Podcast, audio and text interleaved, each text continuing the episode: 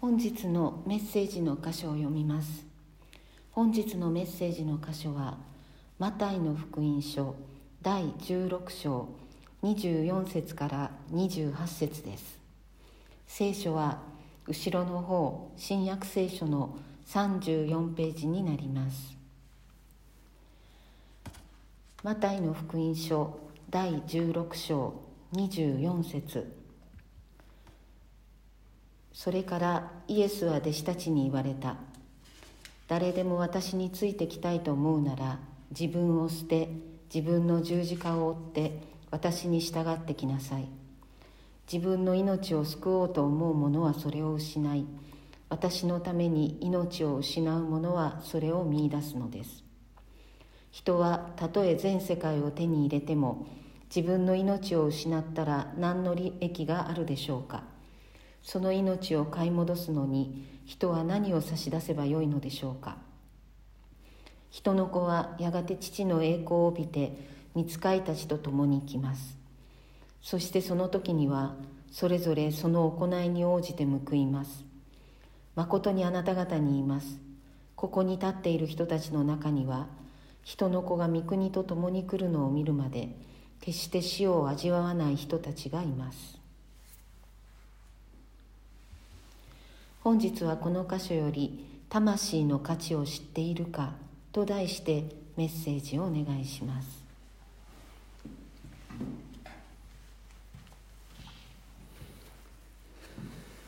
昨日、えー、メッセージをお送りいたしましたように昨日10月31日は宗教改革記念日でありました。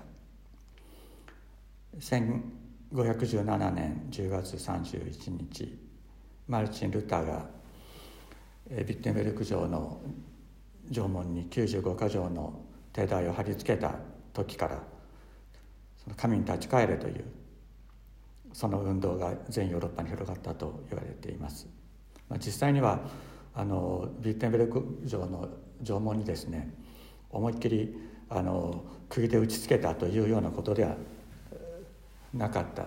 むしろ公開、えー、討論会をしましょうという手紙であったとも言われています。しかし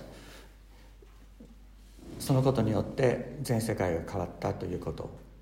それがなかったら私たちが今存在していないということ。それぐらい大きな出来事が起こったということを私たちは心に覚えていきたいしイエス・キリストの福音はそのようにして全世界を動かしているということを私たちは心に覚えたいと思います。どうぞ。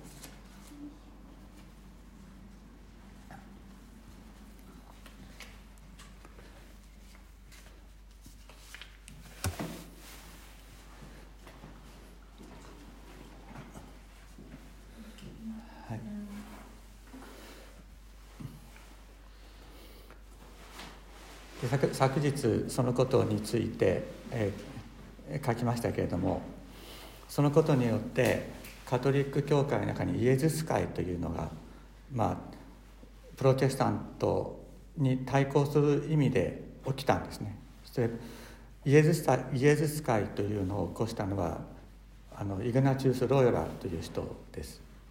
でロヨラはただ単にプロテスタントへの対抗心ということでこのイエズス会を立ち上げたのではなくて非常に深い瞑想の祈り霊想とも言われますけれども深い瞑想の霊想の祈りを通してキリストとの一致を求める。そういう深い霊的な指導者であったのがこのイグナチウス・ロヨラロヨラでありました。そしてそのロヨラの門下影響を受けたのが、えー、フランシスコ・ザビエルであって、えー、アジア日本に宣教に来たのが、えー、ザビエルであったわけです。この宗教改革によってプロテスタント教会が発足しただけではなくてカトリックも息を吹き返してよみがえって全世界への宣教に出ていくようになった。そしてその一つの実がですね日本に結実したわけです。で私は長崎で少年時代を過ごしましたけれども長崎には西坂公園というところに、えー、26世人記念、えー、制度があります。でその26世人豊臣秀吉によって殺された26人のキリシタンたちのブロンズ像の下にですね今日今ここで読んだ聖書の言葉が書かれている。誰でも私についていきたいと思うなら自分を捨て自分の十字架を背負って私に従ってきなさいという言葉。これが26世人のブロンズ像の下に刻み込まれています。私は少年時代からこのブロンズ像を見てそして一番小さかった若かった殉教者は12歳のルドビコ茨城。彼がどういう思いでどのような主イエスに対する思いでこの殉教の死を迎えたのかということを私はその思いに近づくことは一歩もできないだろうと思っていますけれどもしかしこれは私たち私にとって非常に大きなことでした。全ての人にとってそうだと思います。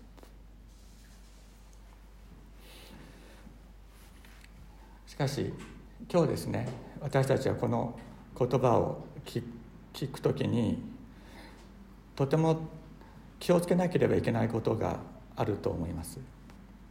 それは神様は私たちの取引の相手ではないということです。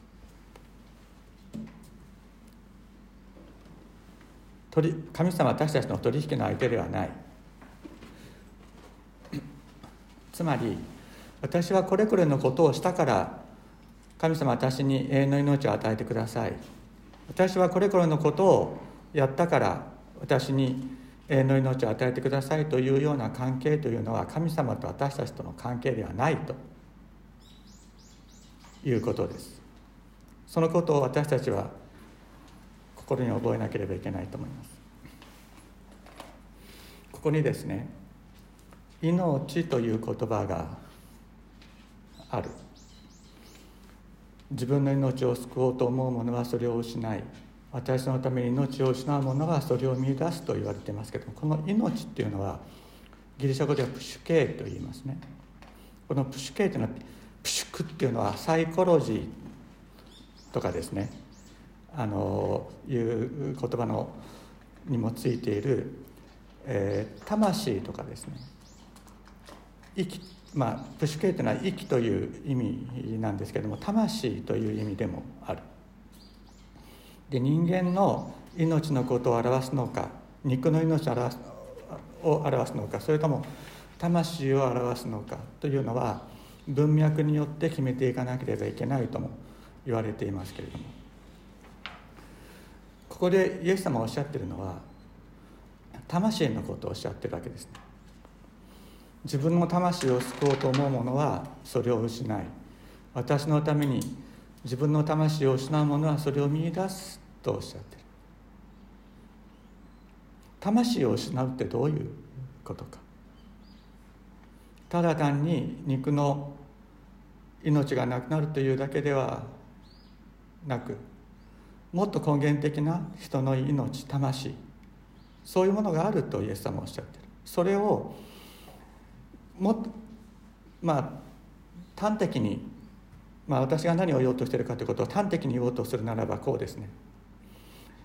神様私あなたのために殉教しましたから私に縁の命を与えてくださいというような神様に対して取引をするようなもの。そういう取引の相手では神様はないということであります。自分の魂を救おうと思って自分の命を自分の体をですね殉教のために差し出したとしてもそれが自分の魂を自分で救おうと思ってそれをするならばそれはイエス様と関係ないっていうことです。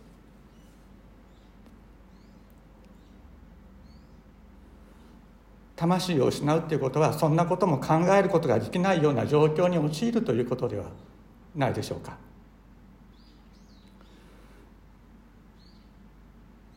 自分の魂のことを考えることもできない。そういうような状況に陥ることがあるわけです。だけど神様は私たちの魂の価値を深く知ってくださっている。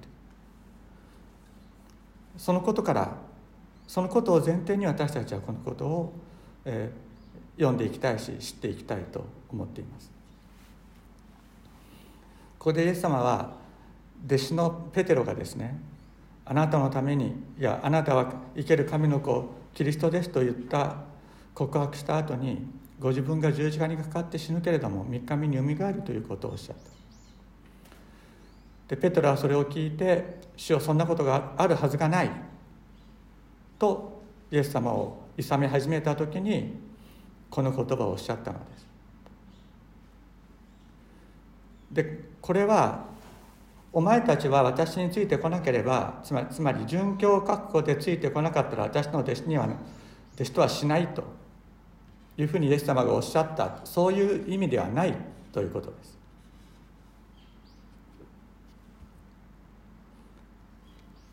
まずはイエス様ご自身が自分とはどういうものなのかということをペテロたち弟子たちに自己紹介しておられる。それがまず第一です。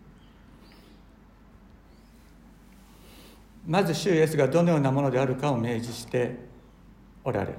それは自分を捨てるものだ。キリストとは自分を捨てるものだ。メシアとは自分を捨てるものだ。人の人に自分のために自分人を自分に従わせるように強いるものではない。まず自分を捨てるものだ。自ら十字架を負うものだ。自分の魂を自分で救おうとしないもの父なる神のために自分の魂を失うものそれがメシアなんだということをイエス様はまずここで語っておられるんです。父なる神様のために自分の魂を失う。もう自分の魂がどうなるのかもわからない。自分の魂のことを考えることもできない。それほど失ってしまう。失うとはそういうことです。失うとはそういうことです。しかし父なる神様がそれを再び与えてくださる。イエス様がサタサタンがイエス様を誘惑した時に次のように言っています。あなたが全世界を手に入れるために協力しますよっていうふうに言ったんですね。イエス様ここでねあのこういうふうに言ってるでしょ。人はたとえ全世界を手に入れても自分の命を失ったら何の益があるでしょうか。その命を買い戻すのに人は何を差し出せばよいのでしょうかというふうに言っている。全世界を手に入れてもということについてはサタンがイエス様にこう「どうですかあなた。全世界手に入れるために助けますよ」っていうふうにこうオファーしてるんですよね。あの、え申し出てるわけですあなたが全世界を手に入れるために協力しますよ。ででサタンの協力を受けるということは自分の魂を失ってしまうことだとイエス様はおっしゃって自分の命を失ってしまう。たとえ全世界を手に入れても自分の命自分の魂を失ってしまったら人は何によってそれを買い戻すことができるか。もう絶対にできないんだ。全世界を手に入れるためにあなたに協力するといったサタンの誘惑を退けるそれは自ら十字架を背負う十字架に貼り付けにされる道を行くことだったのだということをイエス様はここでおっしゃってるんです。で自ら十字架に貼り付けになるということこそまさに自分自身で自分の魂を救うこともできないような状況に陥ることなんだ。しかし父なる神様がそれを再び与えてくださる。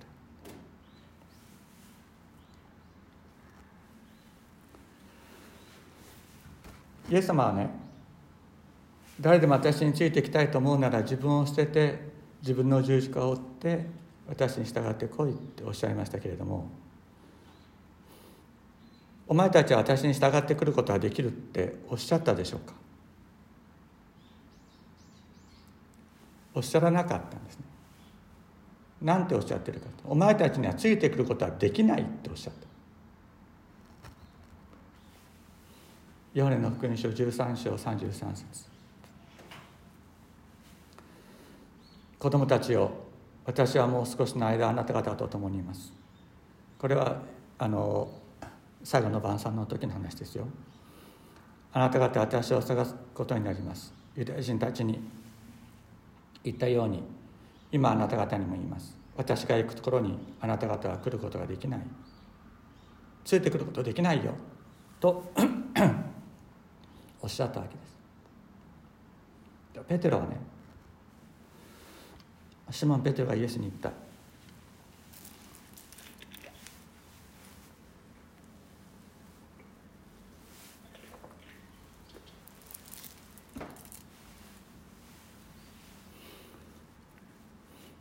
主をどこにおいでになるんですか？イエスは答えられた。私が行くところにあなたは今ついていくことはできない。しかし後には後には後になったらついてくる。今ついてくることはできない。ペテロはついていきたかったんです。ついていきたいと思っている人に対して。ついていきますって言った人に対してイエス様はいやお前をついてくることはできないっておっしゃるさっきねさっきの言葉では誰でも私についていきたいと思ったら十字自分の十字架を背負って私についてこいっていうふうにおっしゃったのについていきますって言ったらいやお前無理っておっしゃった。どっちが本当なんですかね。どっちイエス様は私たちにどうしてもらいたいんでしょうか。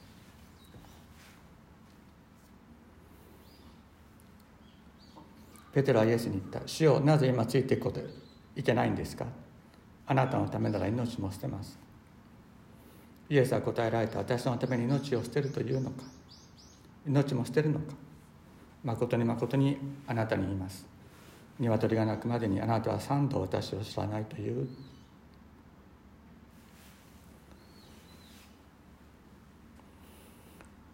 自分の思いでイエス様についていこうとした。それはそういうペテロに対して「いや無理だよ。自分の思いであなたの思いで私についてくることはできないよ」とイエス様はっきりおっしゃったんです。十字架の道というのはそういう道。自分の決心で十字架を追うことはできない。ということをイエス様はここではっきりおっしゃっているのです。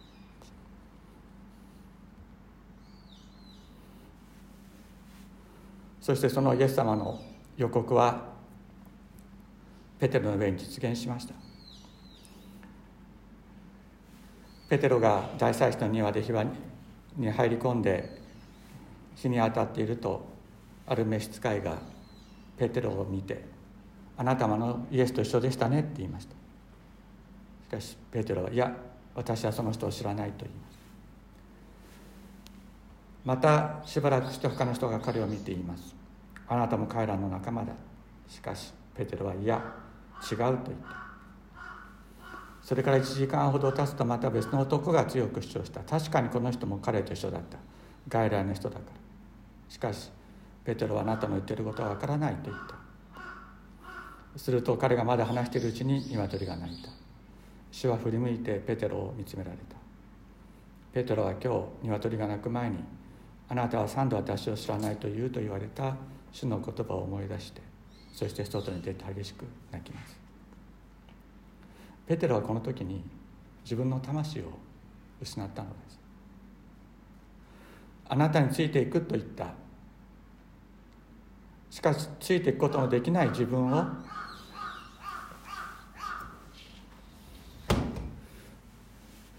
ついていくことのできない自分主イエスをあんなに愛していた主イエスをあんなに愛してくださっていた主イエスを知らないと言ってしまった。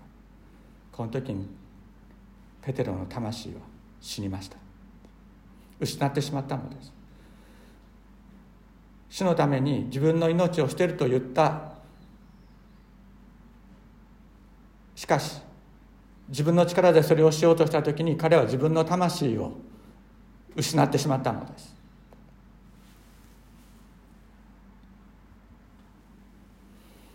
かし復活の主は失われたペテロの魂をよみがえらせられます。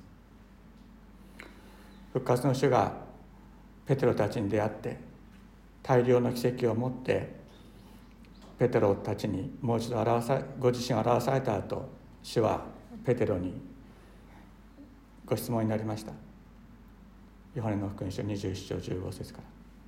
彼らが食事を済ませた時イエスはシモン・ペテロに言われた。ヨハネの子シモンあなたはこの人たちが愛する以上に私を愛していますか？ペテロは答えた。はいしよう。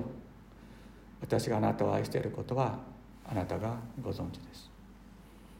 イエスは彼に言われた。私の子羊を飼いなさい。イエスは再び彼にヨハネの子シモンあなたは私を愛していますか？と言われた。ペテロは答えた。主よ私があなたを愛していることはあなたがご存知です。イエスは彼に言われた。私の羊を牧しなさい。イエスは三度目もペテロにヨハネの子シモンあなたは私を愛していますかと言われた。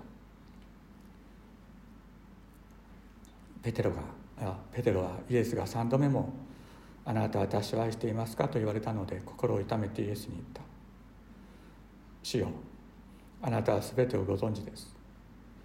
あなたは私があなたを愛していることを知っておられます。イエスは彼に言われた私の羊を飼いなさい誠に誠にあなたに言います。あなたは若い時には自分で帯をして自分の望むところを歩きました。しかし年を取るとあなたは両手を伸ばし他の人があなたに帯をして望まないところに連れて行きます。イエスはペテロがどのような死に方で神の栄光を表すかを示すためにこう言われたのである。こう話してからペテロに言われた。私に従いなさい。私たちは自分の思いで人生の困難をくぐり抜けてイエス様に自分の力でついていくことはできないのです。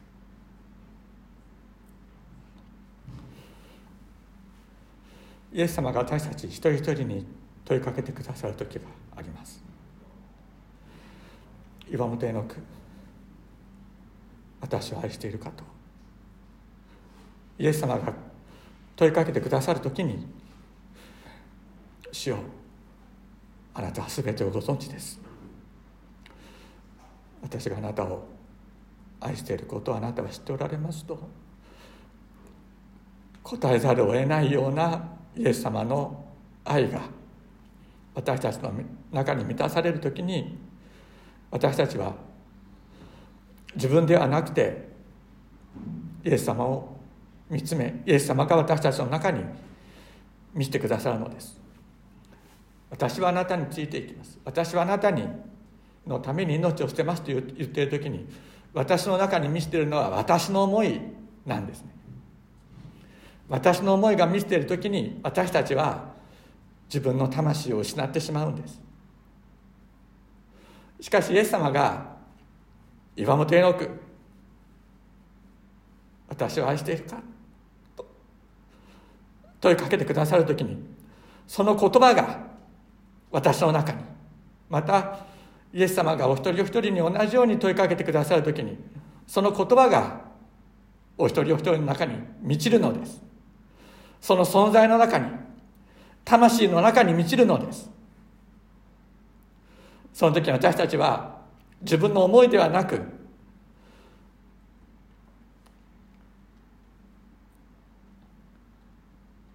この存在全てがイエス様についていくものとされる。先ほど言いましたようにこの方は私たちの取引の相手ではありません。取引の相手ではないんです。私たちがどうしたからこうしたから祝福してくださる。永遠の命を与えてくださるという方ではないのです。ただこの方の真実が私たちの中に満たされる時に私たちは全身全霊でこの方に応答するものとなる。それだけなんです。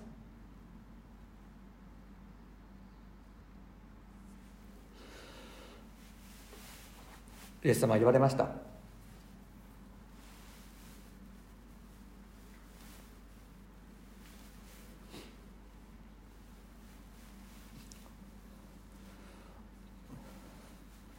誠に誠にあなた方に言います。死人が神の声の声を聞く時が来ます。今がその時です。それを聞く者は生きます。自分の魂を失ってしまったような者たち。そんな死んでしまった者たち。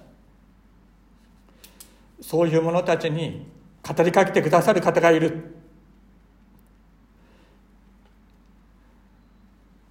イエス様の声をイエス様が自分の魂を失ってしまったような私たち魂を失った私たちに声をかけてくださる時に私たちは生きるとイエス様はおっしゃってくださって約束してくださっているのですいるのです。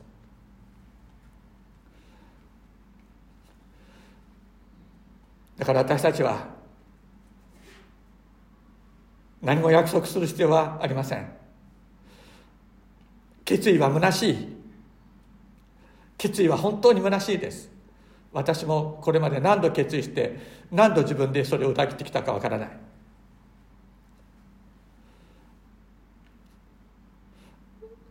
ただ呼んでください。呼んでください。私は答えます。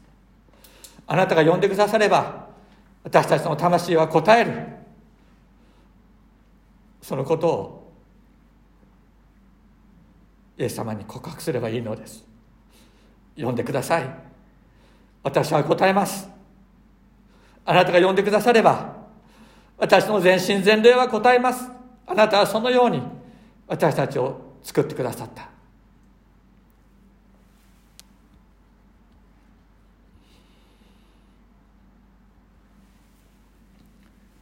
どうぞ皆さん今日このことを覚えていただきたいと思います。この方が私たちに声をかけてくださるのです。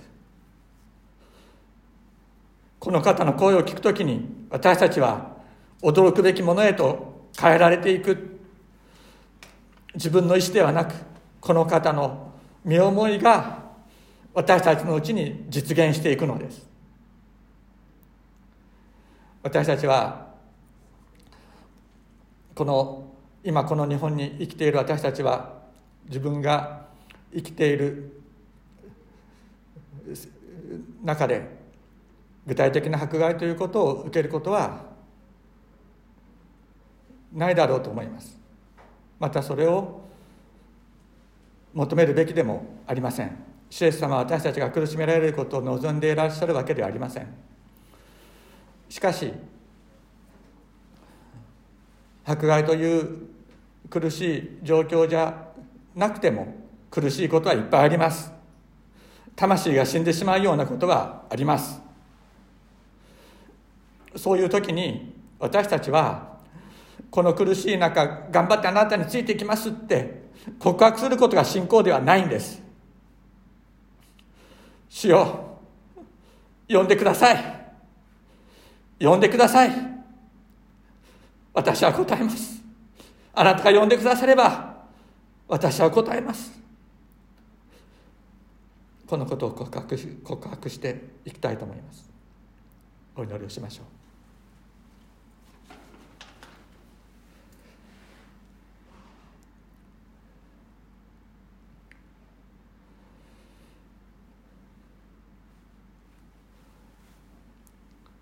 主様。主様。自分の心を自分で持て余している私たちを憐れんでください。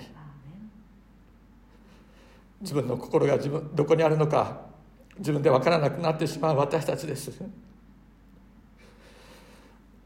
自分で失ってしまった心は自分で見出すことはできません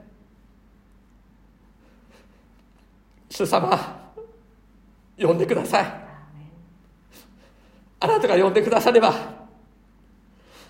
私たちは答えます。あなたの声だけが私たちの魂を生かします。主イエス様呼んでください。